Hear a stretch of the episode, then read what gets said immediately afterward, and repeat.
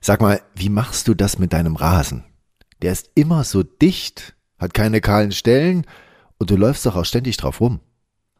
Na klar, wer nicht trainiert, der schwächelt. Und so ein bisschen Körperpflege, also Rasenpflege, ist keine Wissenschaft. Hören Sie einfach rein. Gartenmeister, der Gartenpodcast für grüne Daumen mit Jens Mai. Herzlich willkommen. Tipps und Anregungen rund um den grünen Daumen. Mein Name Jens Mai. Grüner Daumen erstmal hoch, dass Sie meinen Podcast gewählt haben. Dichter grüner Rasen ist heute das Ziel.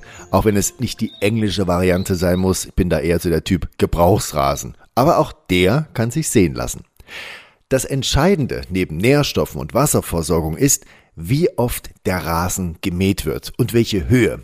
Und da habe ich wirklich lange rumprobiert.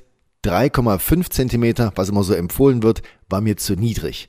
Zu empfindlich, nicht trittfest genug, trocknete zu schnell aus und kleine Unebenheiten im Boden hat man immer gesehen, wenn dann teilweise in die Erde rasiert wird oder Ameisen etwas in der Wiese getobt haben.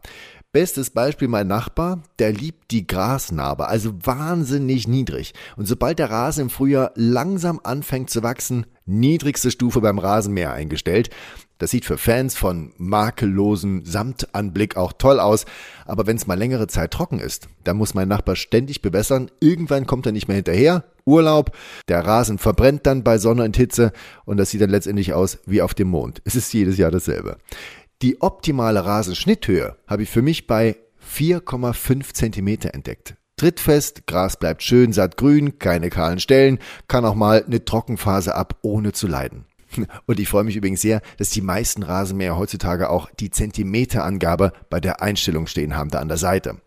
Wann sollte der Rasen gemäht werden? Auch hier hat die Erfahrung bei mir das Rennen gemacht, spätestens so bei 6 Zentimeter Höhe. Je nach Wetter kann das also heißen, zweimal die Woche mähen. Lassen Sie den Rasen höher stehen als die 6 cm, lässt er sich schlechter abmähen und der Rasen sieht danach meistens zerfleddert aus.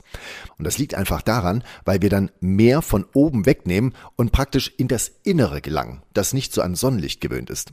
Aber ist der Rasen dann doch mal zu hoch geworden, passiert ja, nehmen Sie sich die Zeit, machen Sie sich die Mühe und mähen Sie zweimal hintereinander. Also erst 5,5 Zentimeter und dann eben auf meine Idealhöhe 4,5. Das schafft der Rasenmäher besser und vor allem sieht es danach besser aus. Nebenbei nochmal zur Klarstellung, wann darf eigentlich gemäht werden? Auch da gibt's ja manchmal immer wieder, ich sag mal, Verstimmungen unter den Nachbarn. Die Dinger dürfen in der Regel werktags, das heißt also Montag bis Samstag, bis 20 Uhr benutzt werden.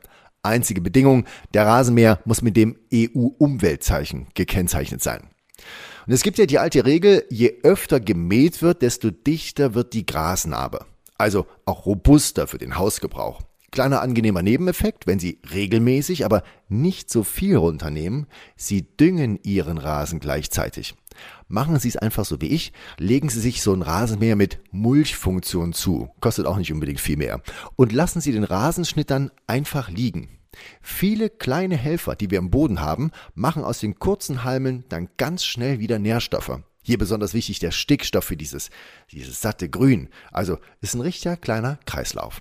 Davon mache ich nur zweimal im Jahr eine Ausnahme. Der erste und der letzte Rasenschnitt im Jahr kommen auf den Kompost oder unter die Hecken. Im Frühjahr beugt das Pilzerkrankung vor, im Herbst sammeln sie mit dem Rasenmäher dann gleich noch die letzten Blätter von Bäumen und Büschen mit ein. Das ist der perfekte Beetdünger fürs nächste Jahr. Und durch das Laub entfernen sorgen sie dafür, dass dem Winter über auch genügend Licht und Luft rankommt.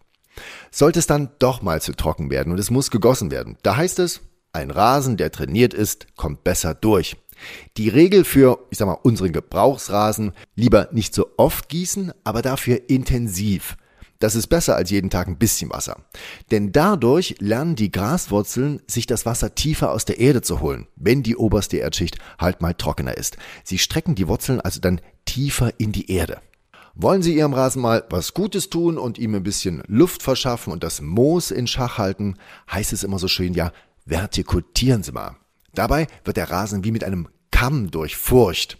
Und dieser Vertikutierer sieht entweder aus wie so ein Rechen oder gibt's auch als elektrische oder Benzinvariante. Die haben unten dran so kleine Messerchen. Und die machen bis zum Erdboden zwischen den Grashalmen Luft, holen dann den ganzen Mulm raus und ritzen sogar die Wurzeln ein bisschen an. Das ist sogar gewollt, weil da treibt der Rasen auch gleich viel besser durch. So, wann macht man das?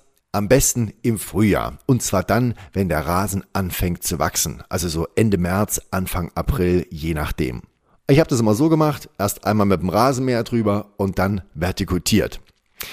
Und für alle, die sich die Mühe mit dem Vertikutieren nicht machen wollen, ich bin ehrlich, willkommen im Club, es geht auch ohne. Das mache ich schon seit Jahren. Und ich sag mal, keiner meiner Gartengäste hat je festgestellt, dass der Rasen nicht vertikutiert ist. Aber es ist trotzdem keine schlechte Sache. Letzter Tipp für diese Podcast-Ausgabe in Sachen Rasen sollten sich mal so ein paar Pilzköpfe zeigen und Sie sind kein Fan davon. Sand ist die Lösung. Einfach mit dem Rechen ein bisschen einarbeiten, das sorgt meistens schon für Ruhe, denn das mögen die Pilze nicht. So, und jetzt gibt's von mir noch ein dickes Dankeschön an Sie fürs Hören. Ich freue mich auf Sie mit der nächsten Folge.